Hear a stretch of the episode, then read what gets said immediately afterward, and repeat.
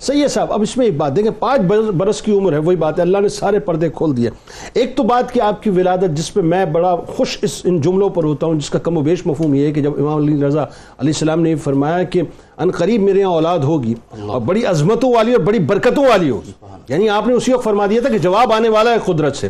اور جواب ایسا ہے کہ پانچ برس کی عمر میں۔ اب پانچ برس کی عمر تک تو آپ کو صحبت ملی اپنے والد کی۔ اس کے بعد ظاہر ہے تین برس کی قید ہے امام علی رضا علیہ السلام کی۔ اور اس کے بعد شہادت ہے۔ لیکن یہ جو علم و فضل پانچ برس میں آپ کو مل گیا ذرا اس کے بارے میں مزید بیان کیجیے کہ اللہ تعالیٰ نے کیا اوج کمال آپ کو عطا فرمایا۔ بسم اللہ الرحمن الرحیم۔ اللہم صلی وسلم وبارک علی سیدنا و مولانا محمد وعلی آلہ وعلی بیتہ اجمعین۔ محمد مصطفیٰ کے باغ کے سب پھول ایسے ہیں آہا۔ جو بن پانی کے تر رہتے ہیں مرجھایا نہیں کرتے۔ سبحان اللہ۔ چمنستان فاطمہ کی جب بات ہو رہی ہو تو خود بخود روح میں بالیدگی پیدا ہو جاتی ہے۔ اور امام سیوطی نے ایک جگہ لکھا کہ یہ سند ابھی مفتی صاحب پڑھ رہے تھے یہ سند ہی پڑھ گئے کسی مجنون پر دم کر دی جائے تو اس کا جنون چلا ایسا ہی ہے ایسا ہی ہے۔ کسی کن ذہن کے اوپر پڑھ کے دم کر دیں تو اس کی کن ذہنی دور ہو جاتی ہے۔ بس یہ سمجھ پاک یہ- تیقن ہونا چاہیے۔ کہ یہ نام ہی بے نامی کے لیے کافی ہیں۔ واہ واہ۔ بے نام کو نام دے دیتے ہیں۔ تو یہ وہ ذات عالی ہیں کہ جن کا تذکرہ یقیناً ایمان کو جلا بخشتا ہے۔ اور حضرت امام کا مقام تو بہت ہی بلند و بالا ہے۔ جہاں تک ان کے علم و فضل کی بات ہے تو یہ بات طے ہے کہ جس خاندان سے آ رہے ہیں یہ باب علم کا ایک یہ کہنا چاہیے کہ وہ پھول ہے کہ جہاں علم آ کر سر جھکاتا ہے۔ اللہ۔ کاسا علم خود کھڑا ہوتا ہے کہ مجھے کچھ ایسی جلا بخش دیں کہ دنیا جاننے لگے کہ میں بھی علم کہلاتا علم کاسا لے کے خیرات لیتا ہے بات یہ۔ بالکل۔ ٹھیک بالکل ٹھیک۔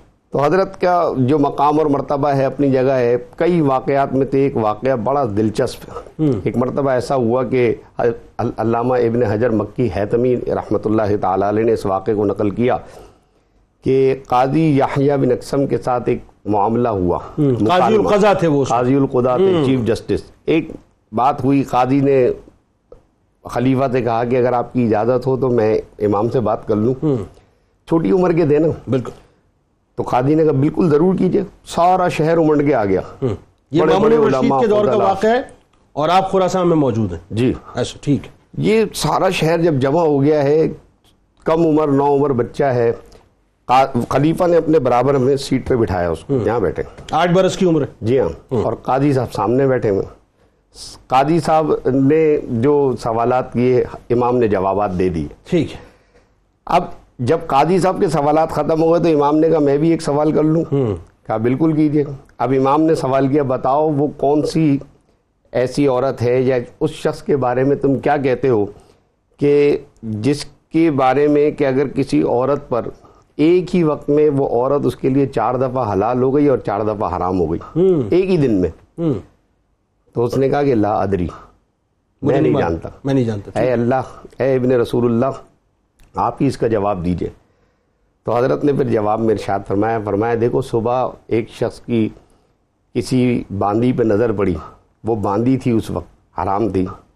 پھر صبح جب سورج طلوع ہوا اس نے اس باندی کو خرید لیا حلال ہو گئی۔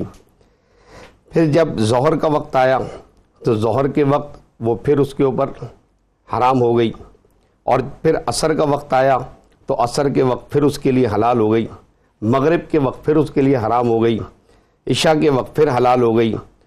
تو جب یہ سوال میں الجھن پیدا کی قاضی صاحب تو گھبرا گئے چکرا گئے۔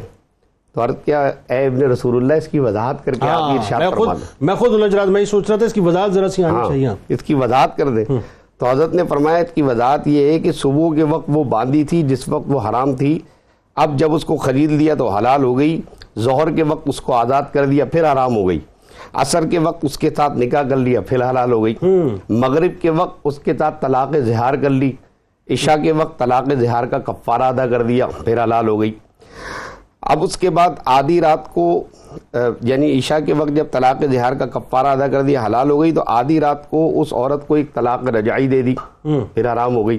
اور اگلے دن صبح جو ہے پھر اس سے رجوع کر لیا پھر حلال ہو گئی۔ تو ایک ہی دن کے اندر ایک عورت کو چار مرتبہ حرام کیا چار مرتبہ حلال کیا۔ تو قاضی قاضی وقت چیف جسٹس جس کو کہتے ہیں کہ وہ اتنا حیران ہوا آپ کے علم و فضل کے آگے۔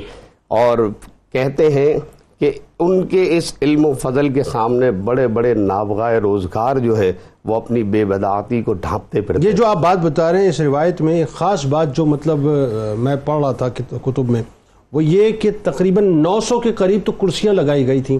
اس سے کئی زیادہ تھا۔ حکومت کے اعلیٰ اراکین موجود تھے خود مامون الرشید موجود تھا۔ اس وقت جو جید علماء کرام تھے جو مسند نشین تھے وہ سارے موجود تھے اور قاضی القضا خود موجود تھے اور اس کے بعد جو ہے امام تقی علیہ السلام اپنی نو عمری میں موجود تھے اور وہ پوری دنیا دیکھ رہی تھی کہ اہل بیت کا جو مبارک خون ہے یا مبارک علم ہے کس طرح سے بولتا ہے۔